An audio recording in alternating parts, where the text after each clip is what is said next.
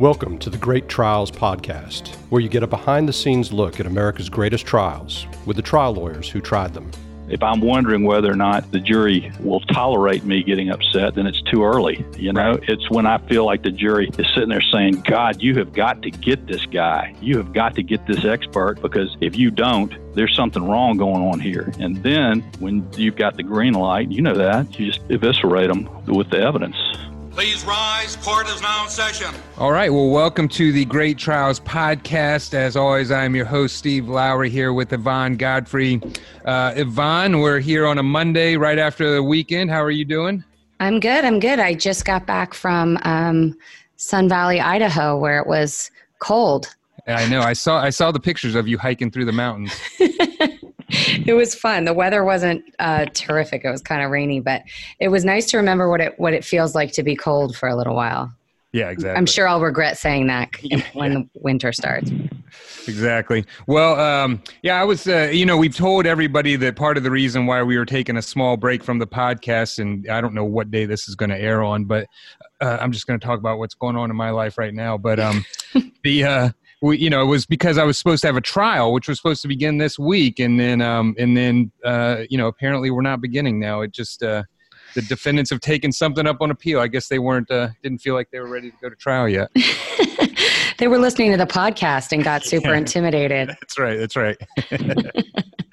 but uh, but I did have fun this weekend going to watch uh, the Georgia Bulldogs uh, beat Notre Dame. So uh, so that tells everybody when we're recording this. But uh, yeah, I was I was very jealous. I was watching the game on the on the plane, and then it landed, and we were like deboarding when there were like five minutes left on the clock. Oh, so it was very nerve wracking. It, it, was a it was a nerve wracking game. Notre Dame played very well, and I was I was worried for the Bulldogs for a while.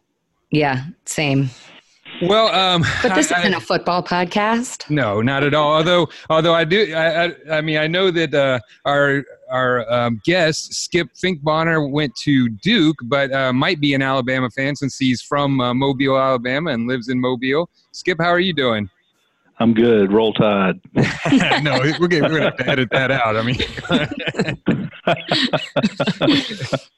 Uh, we we uh, you know j- us people over here in Georgia have suffered uh, disappointment at the hands oh. of Alabama for the past couple years. So uh, mm-hmm. it's all we always get close and then not close enough. Uh, this might be your year. Yeah, I don't know. I don't know.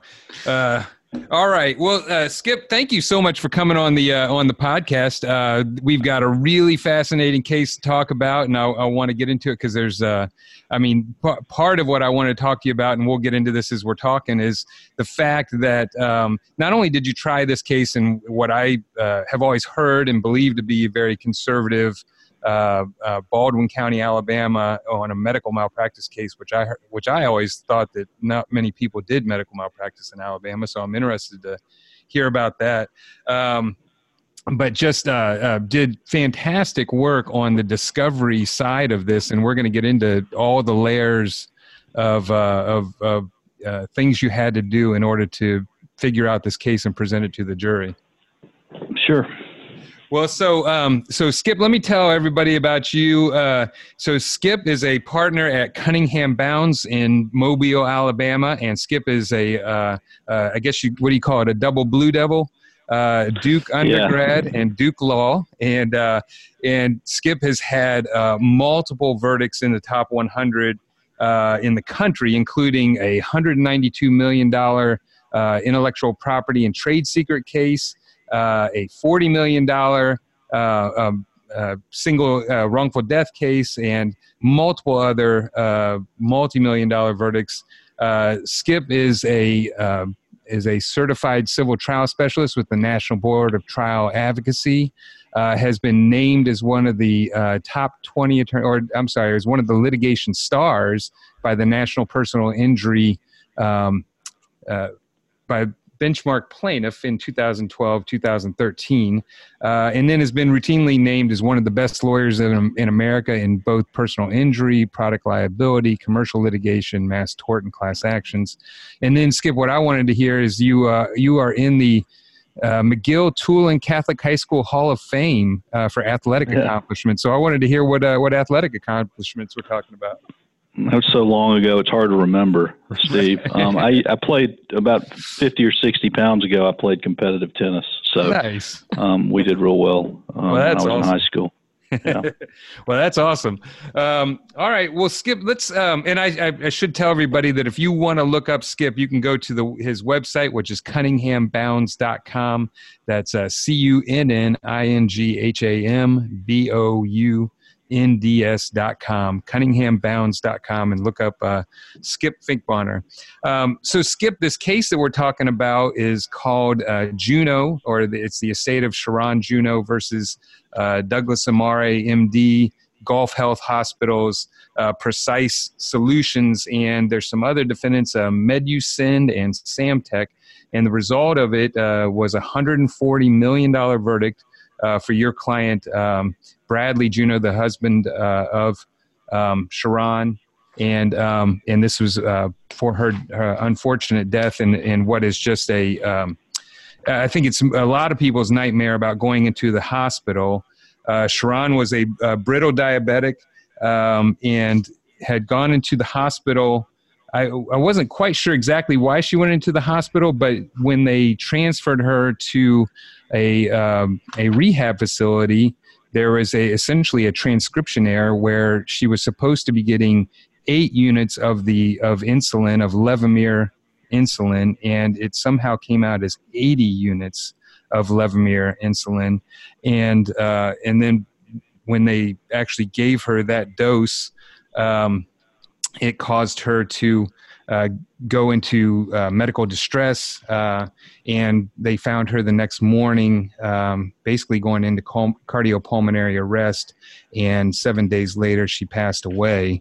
Um, and like I said, Skip, the uh, the thing that I found really fascinating is the the level of work that you all, you and your team, had to have done to get to the bottom of what happened in this uh, this you know catastrophic medical transcription error where they uh, gave her ten times the amount of the drug that she was supposed to get. Yeah, um, when the case started off, it was a it was a malpractice case against the treating physician and the hospital, um, and then the receiving institution, Mercy Medical, um, where she was going for post hospital kind of rehab to get back on her feet for five to seven days, and it was after she got to the rehab institution that she was given the 80 units of Levemir so those three uh, entities, well, the doctor and his his practice, and then the hospital, Thomas Hospital, and then Mercy Medical were sued, and it was clear there was a, a, a medication error, and then the the at bottom it turned out that there was a um, an error in the the paperwork that had come from Thomas Hospital. Um, so the those defendants said, well, there was a transcription error. At least Mercy Medical did. So I started pushing to um, depose the transcriptionist. And uh, there's a protocol for the transcription. You're supposed to, uh, you know, the transcriptionist listens to the transcription, and then it, it's it's read by a second reader usually, and then sent back to the doctor. And the doctor's given, I think 10 days or so to read it and sign off on it, but uh, th- that doesn't really address a situation where you've got a, a patient moving from one institution to the other because that happens more quickly than 10 days. But anyway, uh, the the uh, the real question was who, who did the transcription, and um, so I uh, started pushing the hospital to let me depose their transcriptionist. Uh, and I was thinking at the time that their transcriptionist was a hospital employee, or at least a a third party subcontractor, a vendor that uh, was local. And um, I couldn't get an answer to that for a while. And they said, well, we have a contract with um, Precyse Solutions. So, and, and they're responsible for this. And they produced the contract with Precyse Solutions, and Precyse Solutions is, was out of Atlanta.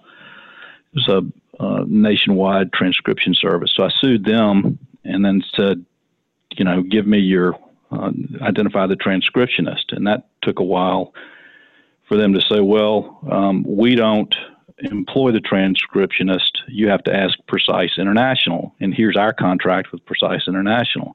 So I sued them, and then said, "Identify the transcriptionist, and let me take their depositions." And they said, "Well." we didn't do the transcription. We actually have a contract with Medusind. And I said, well, who's Medusind? Well, they're over in Mumbai, uh, India. So I had to use the Hague and sued uh, Medusind.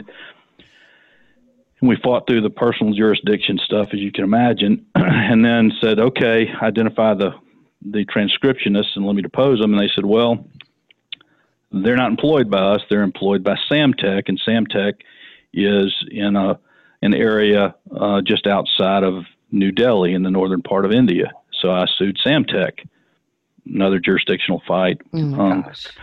Yeah, so we get them in the case, and finally I get the, ta- the names of the two transcriptionists. And so what I did is I hired an FBI agent, a former, a retired FBI agent, and a former uh, agent for the CIA who had some knowledge of that area of the world and sent them over there to find the two transcriptionists because they weren't direct employees of any of the defendants.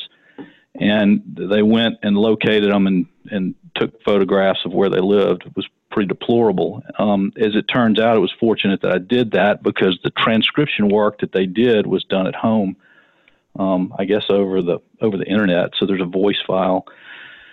So I tried to depose them, and I took corporate depositions of Medusind in well, Precyse in Precyse International in Atlanta, and then a uh, Medusind in um, in Mumbai, and then we flew up to New Delhi to take the deposition of Samtec.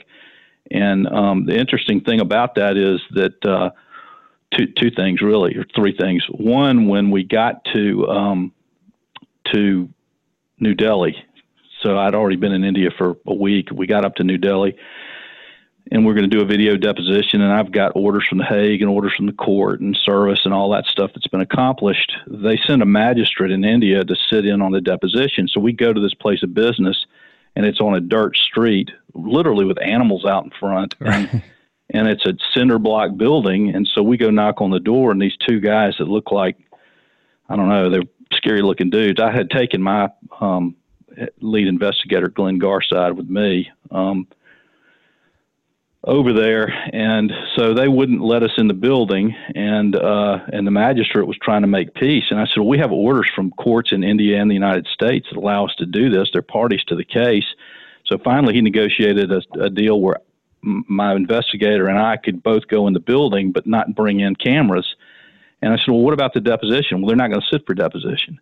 So we go in the building, and um, there's nothing in there but but like 25 year old computers with the cords wrapped around them and stuff and like food spattered on the wall and I'm like, you know, uh, then they're telling us to get out. And Glenn, who's he, he used to be head of homicide investigation in Mobile, started obviously was taking mental notes and walking off the sides of the rooms and that kind of stuff. And um, there got to be a confrontation where they were physically going to try to get us out of the building.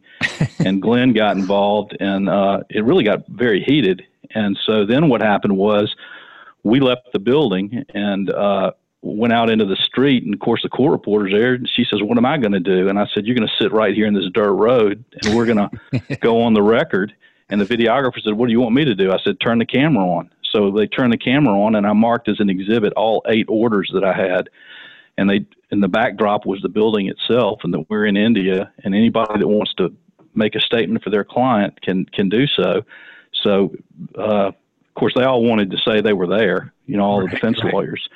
So they go on the video and say that they were there, and um, uh, so I have a witness that's going to help me get all this in. In Glenn, thank goodness I brought him. Um, and so we were fortunately we were the judge allowed us to use that at trial and the the FBI uh, agent uh, and all that. So I was never able to take the depositions of the two people that did the medical transcription, if you can oh, believe wow. that, in, in, a medical transcription error case, yeah. which is the important part of that story. And then, you know, I learned about a year ago that um, the lawyer that represented um, Precise International. Um, he wrote he wrote a self-published book, and there was a story in there where after the I took the depositions in um, in Mumbai before we went up and had this episode up in the northern part of the country that he was called into a meeting with the two guys that ended up threatening us up in the northern part of the the country where they said that they could make this problem disappear by making oh, me disappear. And the guy never told me about it. I found out wow. about it after he published his book, which, you know, I thought that was pretty, oh my pretty low. yeah. I know. It's unbelievable, isn't it? Yeah. Uh, you know? So, wow. Anyway. Holy cow. So that, that, that, that's the thread that kind of runs through the case. It's just really wanting to take the deposition of the people that, that screwed it up. Now, while all this is going on over a period of a year and a half or so, two years just trying to get to that point, I found out that um, that uh,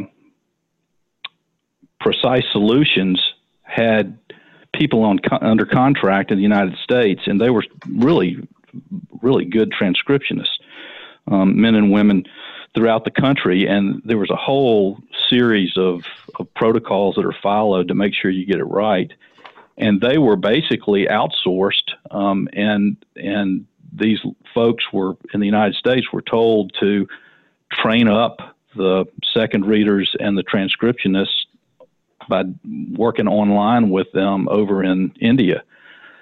And then they were forced out of their jobs. So they weren't real happy about that. And then they would see the work product coming back and they were reporting back to to Precyse solutions um, that this is deplorable. I mean, somebody's going to get hurt with this. So I had we had a half a dozen of those type of witnesses from I don't know five or six states throughout the country. Um, they testified wow. by video deposition. This episode of the Great Trials podcast is brought to you by Legal Technology Services, or LTS. Yvonne, have you ever been in the courtroom and right when you're about to make the big point to the judge or to the jury, play a video, bring up a document, and your technology has frozen or not worked?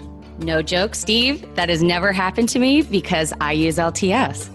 Yes, and LTS, Legal Technology Services, are experts at legal courtroom technology, whether you're talking about demonstrative exhibits, playing videos, doing day in the life videos, or doing settlement videos, or just presenting your evidence to the jury. These are the experts.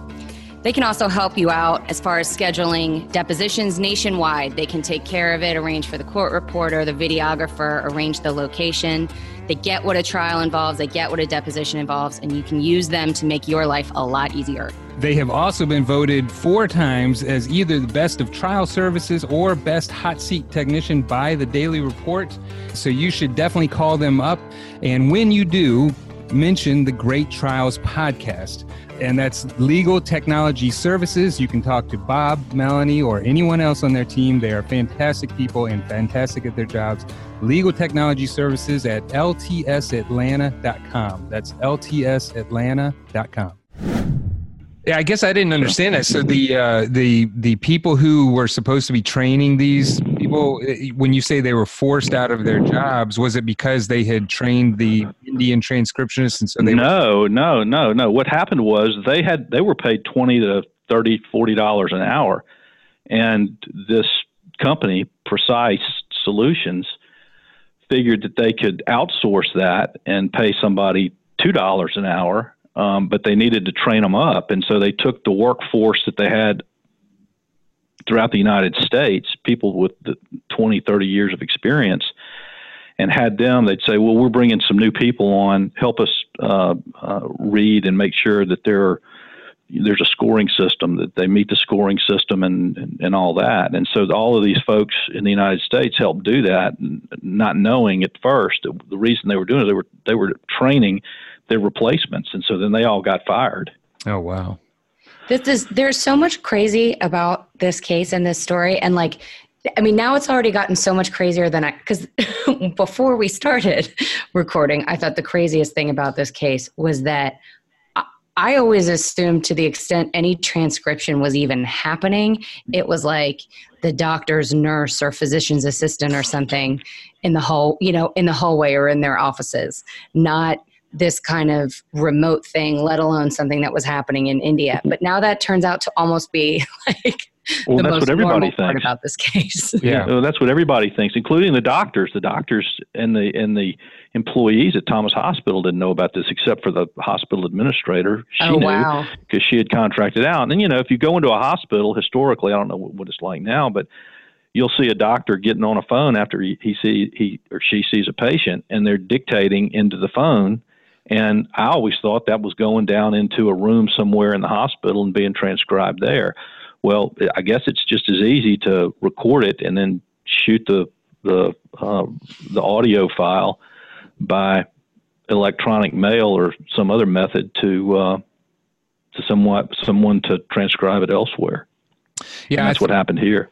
I thought one of the really uh, good demonstratives that you did, and you had a you had a bunch of great demonstratives for your opening, but one of the ones that I really liked was this sort of telephone game uh, demonstrative where you start out with, uh, you know, Dr. Amare uh, at Thomas Hospital, and then it goes to uh, Mercy Medical, and then you know the next slide you added that uh, oh oh by the way Precyse solutions was in between there and then you had you know and by the way Precyse international and Medusind was in between there. And it just like it, with each slide it just kept getting longer and longer of all the people right. this transcription had to go through. And and there's no wonder why you'd get uh, the kind of errors you did in this case. Right. There actually were th- they call them a, a, an error in a transcription that implicates patient safety is called a um, critical error, and there's a scoring system. It turned out there was not just this critical error, there was a critical error on two lab values too. I can't remember what they were now, potassium and something else. Yeah. Um, I've actually got that here. You, it was one on the potassium where they understated it, uh, like it was actually 3.9 and it was a 2.9, and then the platelet count, and uh, and I think you had some testimony from uh, Precyse that they were supposed to have a 98.5% at a minimum uh, accuracy rate, and they were telling you that this was more like a 93 with these three. characters. yeah, well, what what? Yeah, that's there are standards um, that that apply certainly in the United States, um, which the experts identified, and that's the standard in the United States, and and then in um, they should apply throughout the world if you're going to transcribe for patients or doctors in the United States. One of the things that was sort of explosive was that the um, the corporate spokesperson who I deposed in Mumbai for I, think it was Medusind testified that they're not required they weren't required by agreement or custom and practice to adhere to that standard, uh, even though they were doing transcriptions for for medical institutions in the United States. well, have you told anybody that you've got a contract within the United States that you're not you don't feel obligated to follow the the accuracy standards? And uh, they said no. So. Yeah, I said one of the other uh, ones you had from him because uh, it was that I, I, agree. I mean, I, I, I imagine when the jury saw that they just uh, got really annoyed. But uh, but you basically just asked him, you know, does Medusind take any responsibility for patient safety over here? And he was basically like, no, we don't. So. Right, right. It's crazy. So as part of, um, I noticed that um, one of the things that you had mentioned in the complaint was that um, that these transcriptionists had had other errors. Was the way that that and since you weren't able to talk to them was the how did you get that information? Was it through the people who had trained them? It was they they had a I can't remember exactly now, but I know that there were um, they would do quality reviews uh, on the transcriptionists, and I think the reason that happened is because Medusind had contracted with Samtec, and so Medusind was was required to do some type of quality review um, under its contract with Precyse. And so when they did, um, it turns out that one of these transcriptions had a host of critical errors. Um, and I can't remember now. There were some emails going back and forth that we were able to unearth, and they were they were pretty damaging. Got um, it in that regard. It looked like you were showing maybe that in their own audit they had sh- they had like 116 critical errors and 700 English language errors or yeah, something like yeah, that? Yeah, it was it was pretty pretty astonishing. Yeah. So one thing I was wondering is sounded like uh, from the way you were given the opening that um, that uh, the doctor that you had a recording of the doctor's transcription and he had actually transcribed it correctly or uh, not transcribed he, he had actually dictated it correctly at eight units but that he was supposed to go back and check that afterwards and, and never did that? Well, he was he was his dictation, the audio file. He said eight units of Levemir. He was talking fast. Of course, he doesn't know who he's talking to. He assumes that they're the normal people that do the transcription. So he had no idea this stuff was being transcribed over overseas. So um, it was apparent to the jury and everybody in the courtroom. He said eight units of Levemir, not eighty. And the the other side, the, the other defendants defended the case by saying that listen, the ultimate quality of the of the final report is the responsibility of the hospital. And the hospital said no, the ultimate responsibility for the accuracy of the final report is the doctor because he has to sign it. And then I asked the hospital, well, how many, how much time do you give him to sign? And it was like I can't remember, seven days or ten days or two weeks, something like that. And I said, well, he never even saw this. He didn't see this transcription until after she was dead. So how can he be responsible for this? You know, and um, so why did you send an unsigned, unreviewed, you the hospital uh, discharge summary to the rehab facility without sending the medication administration record, which was obviously different than than the discharge summary, and they didn't have an answer for that. One of the uh, things that I noticed here is that Precyse, uh, who is the I guess the first layer of transcription, they're they they were claiming that what was on the voice recognition was that the doctor said 80 units of Levemir but you, were saying just now that it was pretty clear to everybody that he said eight. I mean, how do they straight face make that argument? They well, they they pushed that early on, and then I think I can't remember now at trial whether they really hung tight on that or not. But after the opening statement and the first witness, when the tape was played and uh, with decent, you know, audio equipment, it was obviously said eight units, not eighty. Um, as far as that. Had, I'm sorry, I didn't mean to interrupt you. Um, as far as the eight and 80, I know nothing about insulin. Is 80 like, is that a, is that something that somebody else, that could be a dosage that somebody else would, would get? It's, it's, it's, it's way up there. I mean, it's, it's, it's conceivable, but extraordinarily unlikely. And that's what the transcription defendants in the hospital said about the nurse at the rehab facility that administered the 80 units that she should have questioned it. Um, and I said, well, that's a question of fact. We'll let the jury decide it. And I'm not defending the administration of the medication. Maybe you're right, but y'all need to make that pitch because I'm not helping you defend anything. Right, right. Well, and it looked like it was so. From what I could tell in the medical records, there was it was in there two different times under the doctor's orders. One looked like it was handwritten eighty, and then one looked like it was typed in eighty. So, I mean, from the nurse's standpoint, I, I, I did see the um, uh, the uh, medical reconciliation record or the medical administration record that showed eight. But I mean, she's looking at two different orders, physician's orders. That well, they're, they're actually.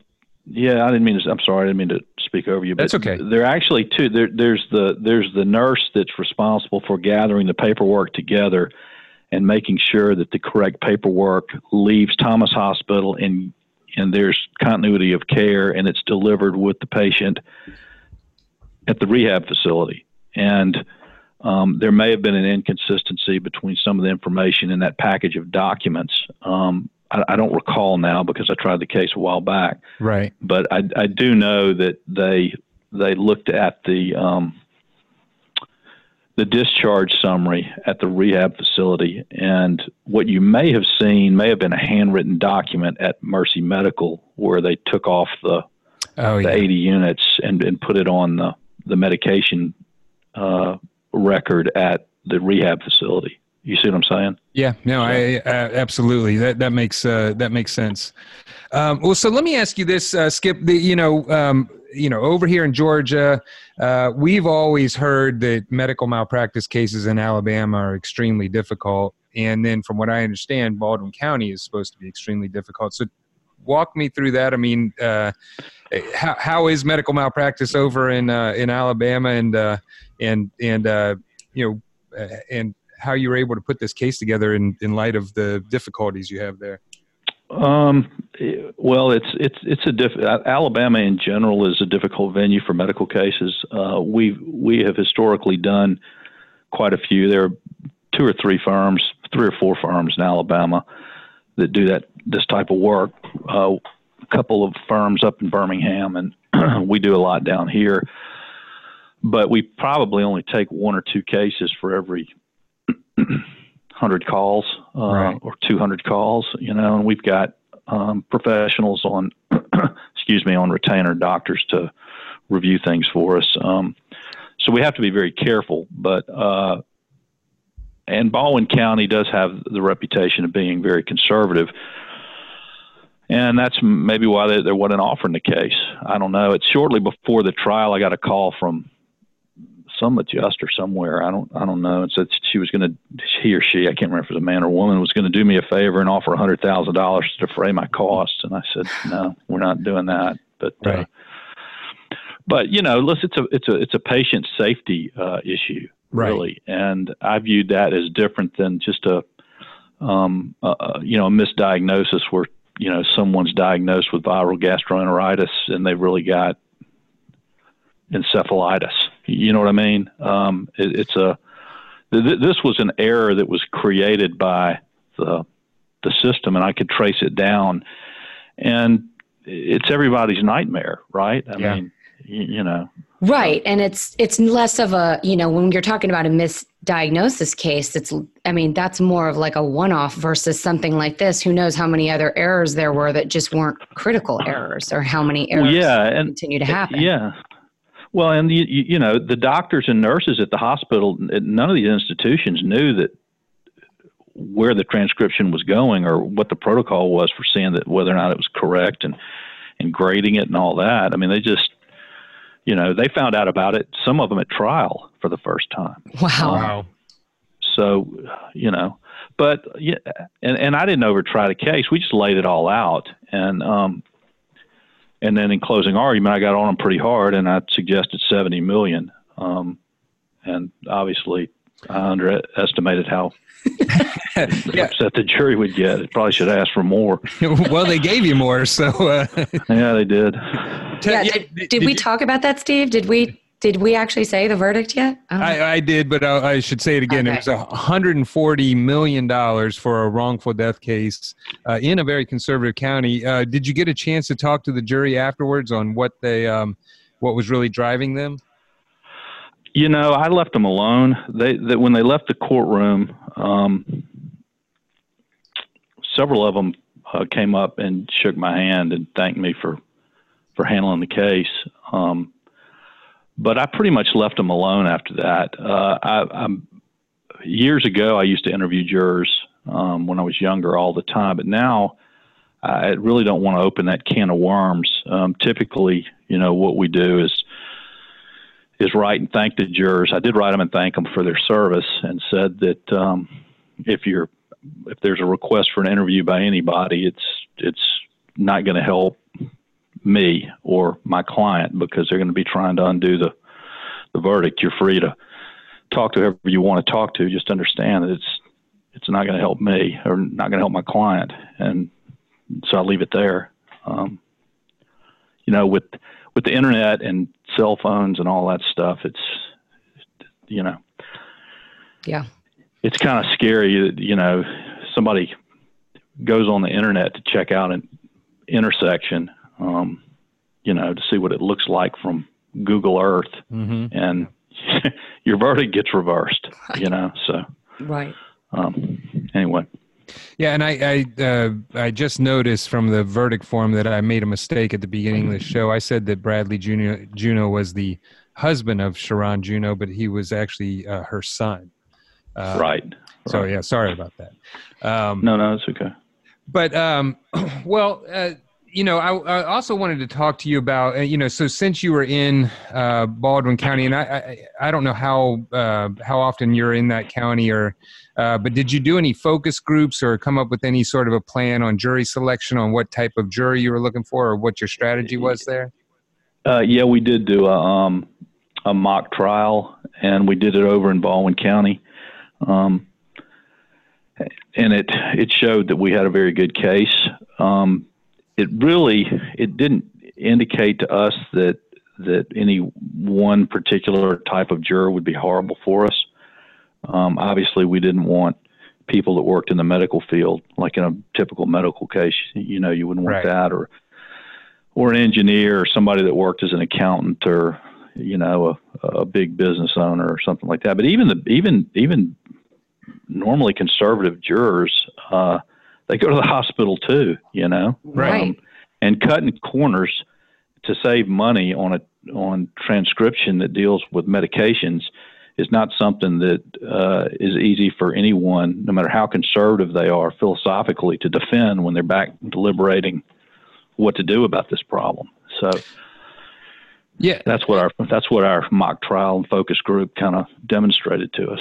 Well, and I think you had evidence that showed that uh, the reason why they had uh, sent this transcription overseas was because they were able to save two cents per line on the medical Right. transcription, and that you also had some evidence. I thought I saw that uh, showed uh, that the error rate for overseas transcription was much higher than domestic transcription.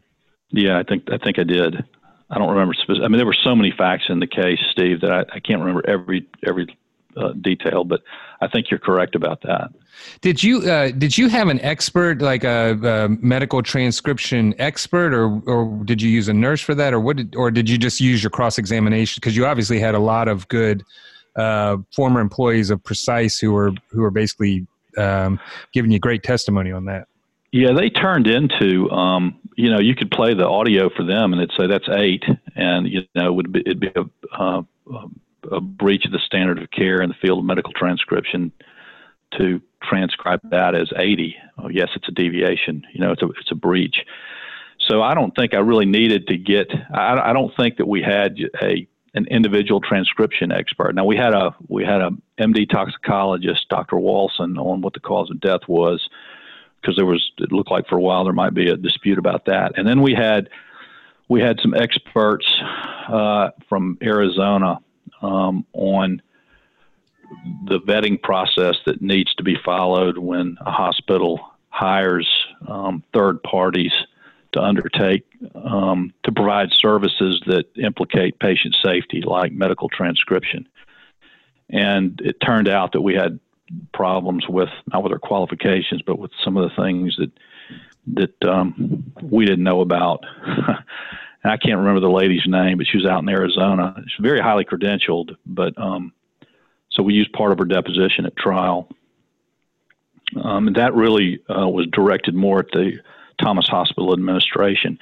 And then, you know, we cross-examined. I got to cross-examine the hospital administrator, and when she testified late in the trial,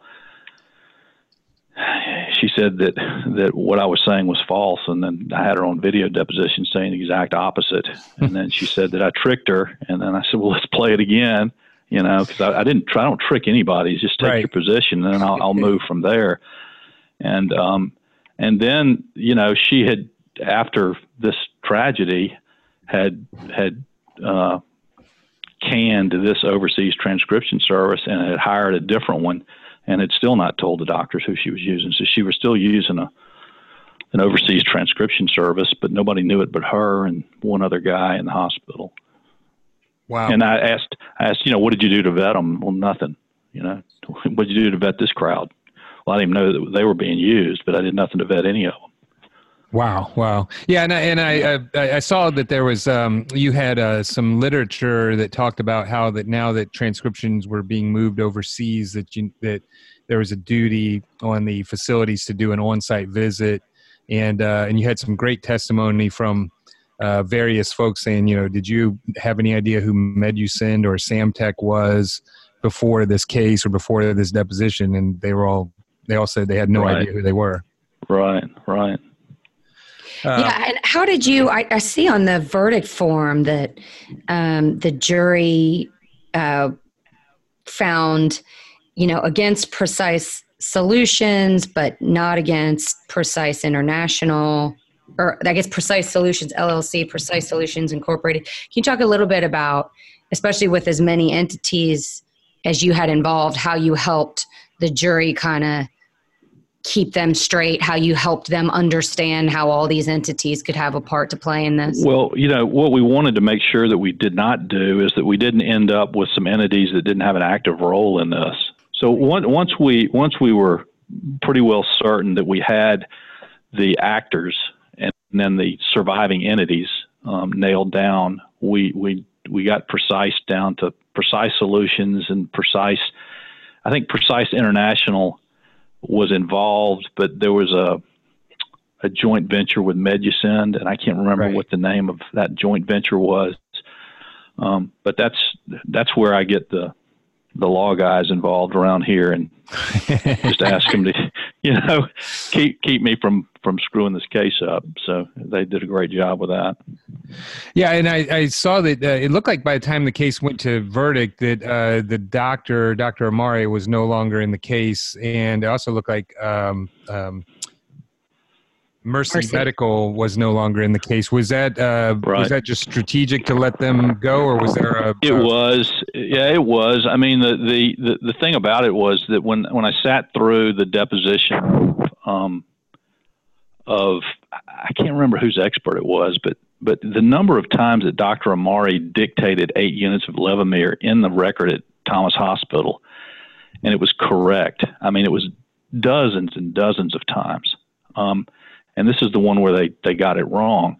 So, and then when you listen to the audio, the audio um, clearly said eight units, but I I think I sent some requests for admission that said if the audio could reasonably be interpreted as 80 units.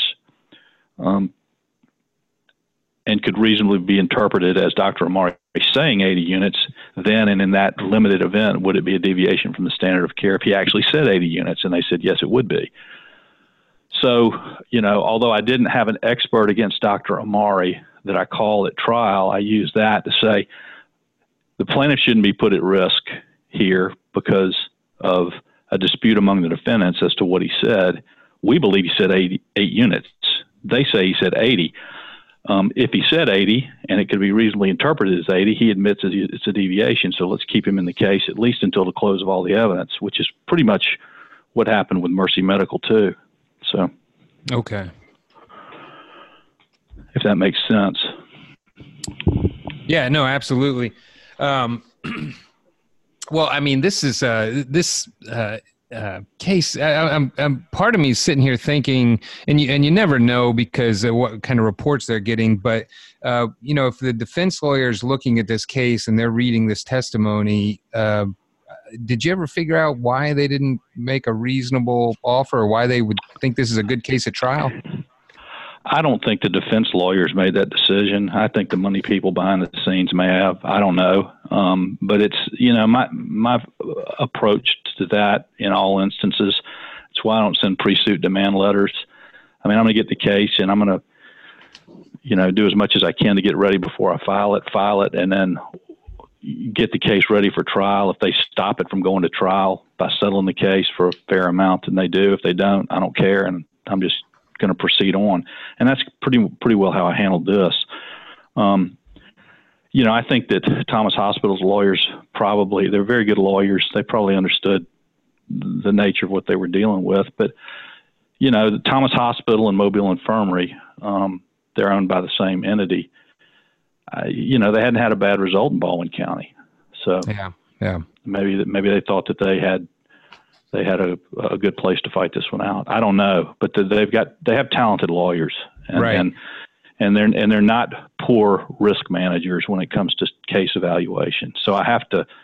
I'm not going to throw them under the bus here. That's for sure. I, I really don't think it was their their doing.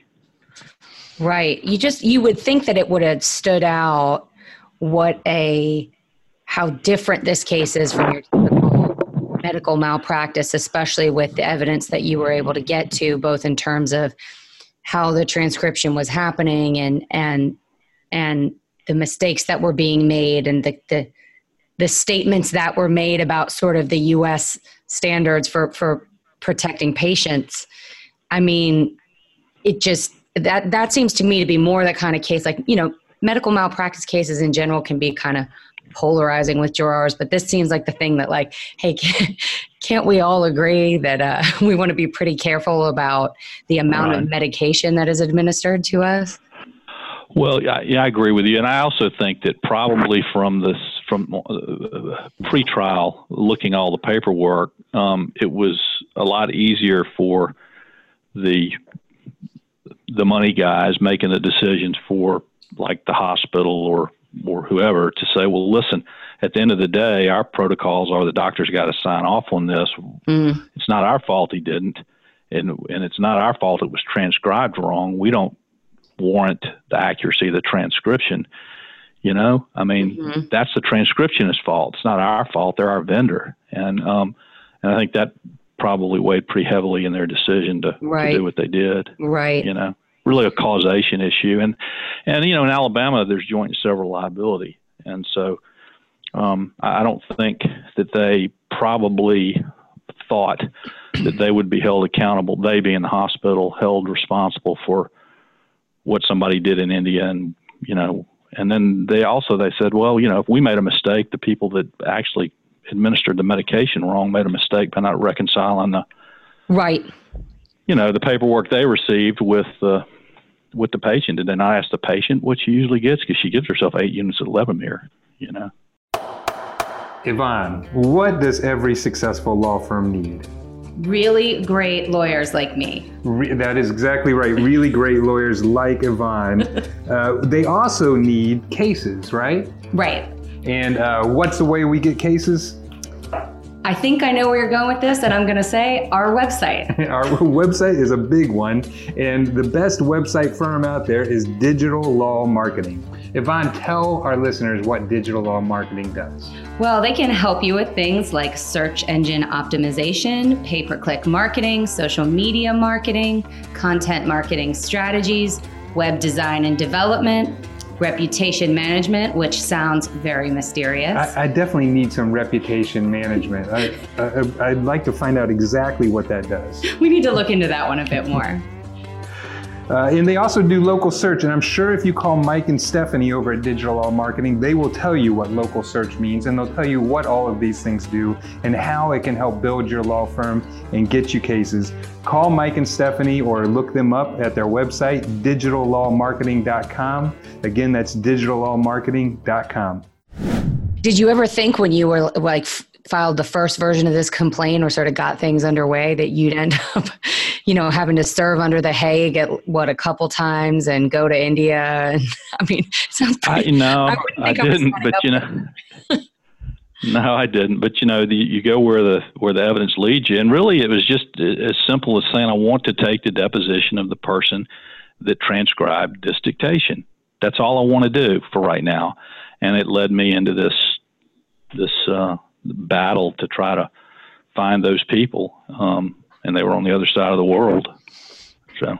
wow. Yeah, I'm just I'm just wondering when you were doing this uh, this deposition out on the streets uh, in India uh, in front of the building, did you time it so that there was like an animal walking behind you? No, Right, as I didn't have to, man. something? You, you don't understand. I didn't have to do that. There was plenty of that without me having to stage it. I promise you. Golly.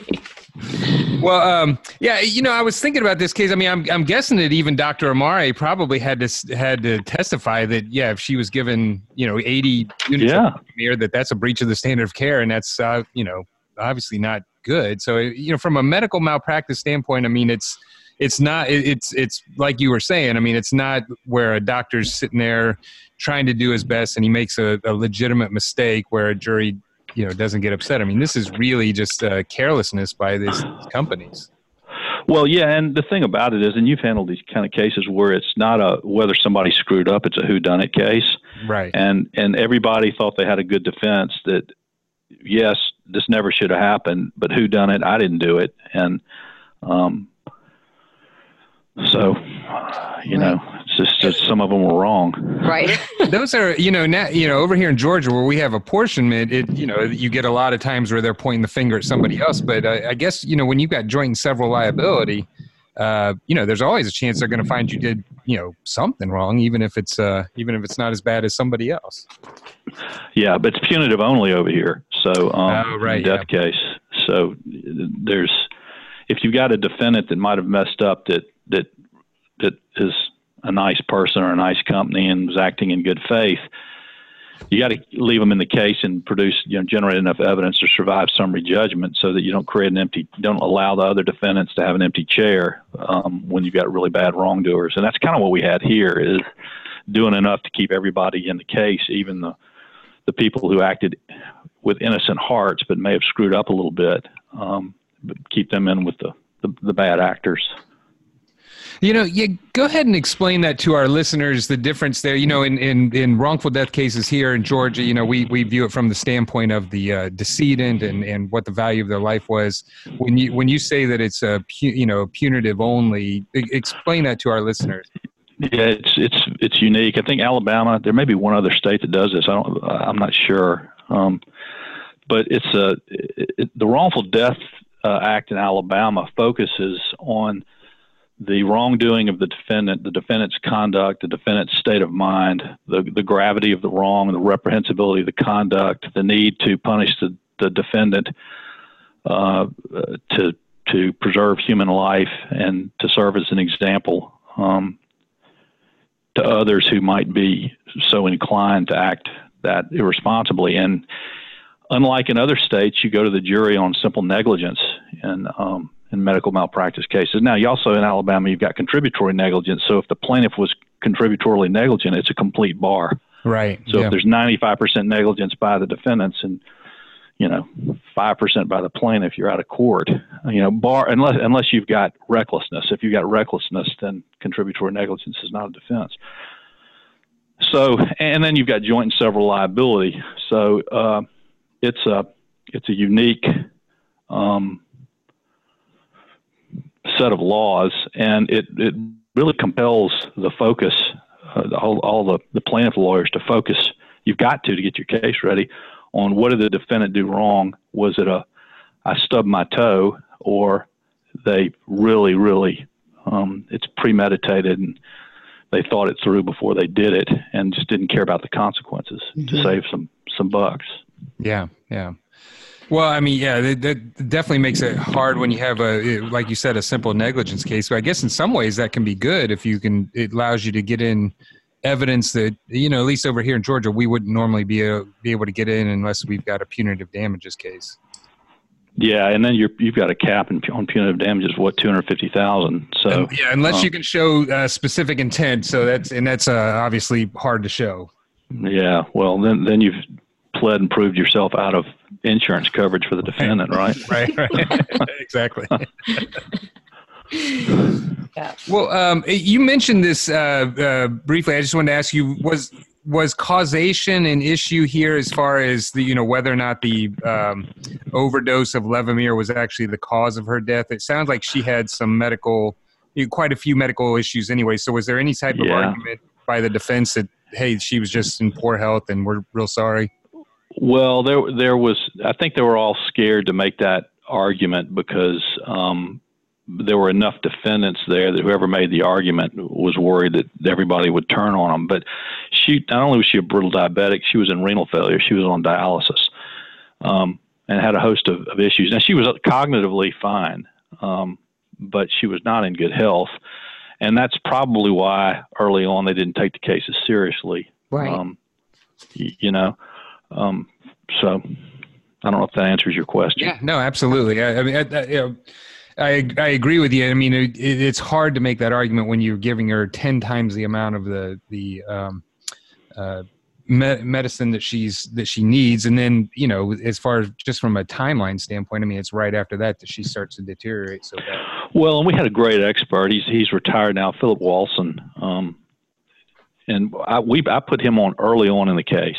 Um, and early enough, I mean, like in the first, I can't remember if he was the third witness or the the first, third, fourth, something like that. He was in the first day and a half of trial, and the guy was so well credentialed that um, that taking off after him would have taken uh, some defendant would have really had to try real hard for a very modest return. Um, right on that. And, you know, I mean, what are you going to say? It's okay to give somebody ten times the amount of insulin. right. You know, I mean. and he talked about hypoglycemia and the different levels of drive you. I mean, at some point, I can't remember what her her blood sugar was, but it was down in the teens, and uh, you know that's just a fatal medication error. You know. Yeah, absolutely. Well, you know, the other thing I wanted to have you talk about a little bit is you um, you use a lot of demonstratives in your opening. I thought very effectively. Just talk about your, you know, how you put a case together and when your your sort of view of demonstrative because this, you know, just going through your slides, it sort of just lays out the case very well, and um, and I, I I really liked it. Well, thank you. What what I kind of I've been practicing now for about 30 years, and what I discovered eight or so years into into practicing, and and you know, I guess since I've been doing it for 30 years, we tried more cases back in the late 80s and into the, in the 90s. Is to restrain myself from getting ahead of the jury. You know, the jury doesn't know anything about the case, doesn't know if the lawyers on the other side have been fighting, if who's telling the truth or what. And then instead of characterizing the evidence, um, what I've tried to do, and that with demonstratives and with graphics of the actual testimony, is adhere very, very faithfully to what the evidence is and is going to be instead of my characterization of it. And typically, when I get an objection, I always use an testimony from the corporate defendant's deposition and opening statement. I said, yes, I'm not going to characterize what the witness said. I'm going to show the jury exactly what the evidence is and what I expect it to be. And if anything, everyone should be grateful for that, not throwing rocks at me because I'm not going to get up and say something expansive and you know hyperbolic and over and over inflammatory. And that way, um, I, I feel like it suits my personality first of all, and I think it suits the process because by the time we get to the end of the case and it's ready for the fireballs to start being thrown, you know, the jury knows that I'm not a hothead, and when I get after the other side for doing something mean and illegal and stupid and right. that warrants punishment, I've got more uh, credibility. Yeah, yeah. So that's just my feel uh, for for how how I'm comfortable trying a case. No, I really like that. I mean, especially you know, uh, talking about not getting ahead of the jury. It's so, something that you know we always have to to watch ourselves on. And I always talk to uh, you know our associates here and tell them, you know, look, you can't get more angry than the jury lets you get, and uh, they don't understand why you're so upset. So, uh, you know, don't do it. Well, yeah, I agree with you, Steve. I mean, the thing about it is, if you're if you if you're wondering whether the whether or not the jury will uh, if I'm wondering whether or not the jury uh, will tolerate me getting upset, then it's too early. You know, right. it's when I feel like the jury is sitting there saying, God, you have got to get this guy. You have got to get this expert because if you don't, there's something wrong going on here. And then when you've got the green light, you know that you just, right. you know, eviscerate them with, with the evidence. Yeah. Yeah, exactly. So, yeah, I like the other thing I like about that idea of not getting ahead of the jury and um, is that I feel like a lot of times I don't know if this happens with other people, but I feel like a lot of times our trial team we end up coming up with the best idea for or the demonstrative we end up using the most either like right before trial hmm. or sometimes even in trial like we suddenly realize that you know because we've been in the case for years and are kind of focused on sort of these complicated issues or have gotten so far ahead that then we forget kind of how to break down the very simple beginning um, early thing and then we just kind of hopefully realize it before it's too late.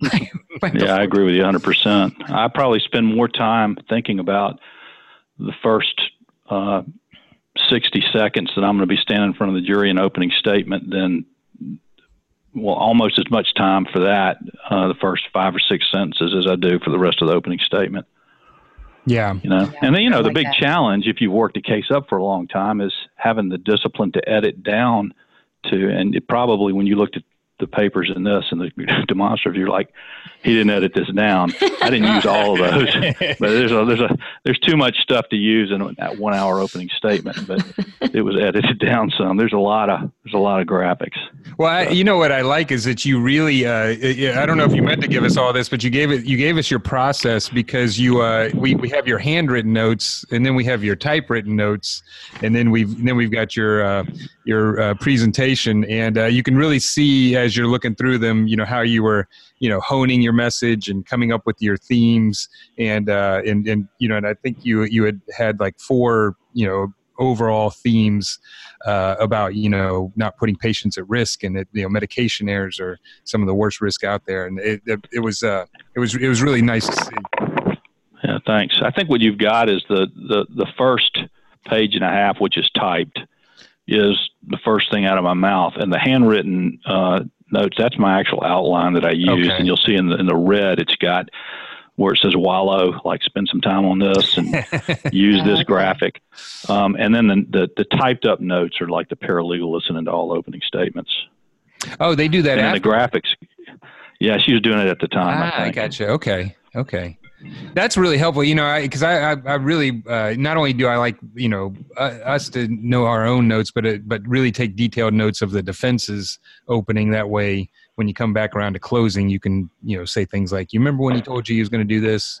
And then, yeah, you know, and it's helpful to have competent, uh, experienced people with you there, Steve. You yeah. know, because you're tired enough after the opening statement that you really don't want to sit there and scribble. And the other thing, you don't want the jury to watch you furiously trying to scribble while the other side's talking because they, you want them to think that you think it's all BS anyway. Right. So right. you don't need to take a note. Right. You know? Right. Exactly. well, so. Skip, ob- obviously your method was effective since I don't think many people can say that uh, the jury gave them twice what they asked for. Right. Exactly. I mean, that's always yeah. that's always good. it would be I would be satisfied if I got what I asked for more than half the time. You know? So. right exactly. Well, Skip, this has been a great interview, and, and we really appreciate your time. Is there anything else you wanted to let our listeners know about uh, the case of uh, Juno versus uh, Precyse Solutions and Gulf Health Hospitals uh, that we haven't talked about so far? No, no, they, they were good clients. It was a sad situation. It was tragic. Shouldn't have happened, and uh, I was just glad to be a part of the team that got to put it on, along with my partners, uh, Toby Brock and Brian Duncan and Dave Wirtes. So well, it's it's a fantastic job, and uh, you know, and just I I really you know I think it's also an example of that once you do all that legwork that you guys obviously did uh, during you know getting the case ready, that by the time you try it, that that the trial comes together pretty nicely. But it's because there is just uh, many many hours of extremely hard work behind it, and uh, it's obvious that you all uh, went to the ends of the earth to uh, to make sure that this case was put on right. Well, thank you. But uh, thanks very much. Yeah, absolutely. Well, I, I, just want to remind our listeners that we have been talking to uh, to Skip Finkbohner. Uh, Skip is a partner at Cunningham Bounds in Mobile, Alabama. You can look up uh, Skip at cunninghambounds.com. And we've been talking about the case of Sharron Juno versus Gulf Health Hospitals, Precyse Solutions, Medusind Solutions, and Samtec Datasys. And uh, the result of that was a uh, Baldwin County, Alabama verdict of $140 million for the uh, tragic death of uh, Sharron Juno. Um, and just uh, really good talking to you, Skip. Yes, thank, thank you. Thank you. It was good talking to y'all. Ladies and gentlemen of the jury, have you reached a verdict? Thank you for listening to the Great Trials Podcast. You can visit us online at greattrialspodcast.com. We realize in the show that sometimes we use terminology that not everybody would be familiar with, or that uh, we haven't uh, always explained every part of the jury trial process. So we've done two special shows one on legal terminology, and Yvonne, that's going to be hopefully not that boring. Uh, we, we, we've uh, included a number of people in that so that uh, we can make that more entertaining, and a show on the jury trial process. And we've also put uh, links to uh, those episodes on our greattrialspodcast.com, as well as a uh, glossary of the legal terminology on the website. Yeah, so check those out. If you have a trial you would like to be featured on the Great Trials podcast, or if you're a trial lawyer and you want to be on the show, or if you're just a person who has something that you want to say to us, please email us at info at greattrialspodcast.com. Note if you have something mean to say, we don't have email. Right, exactly. we only need uh, positive commentary. Yeah, we're fragile. Um, you can also rate or review us uh, wherever you get your podcasts Apple Podcasts, Stitcher, Spotify, Google Play, or wherever. Again, if you have something mean to say, um, our podcast is not available for review. We, we also want to thank uh, the people behind the scenes. Uh, one is Taras Misher, who is our uh, uh, podcast extraordinaire. Uh, he is from Podcast on the Go, and Allison Hirsch uh, from Capricorn Communications. She is a magician when it comes to putting these shows together and getting them scheduled. And this has been the Great Trials Podcast, and we appreciate your time and hope you'll listen again. Thank you for listening.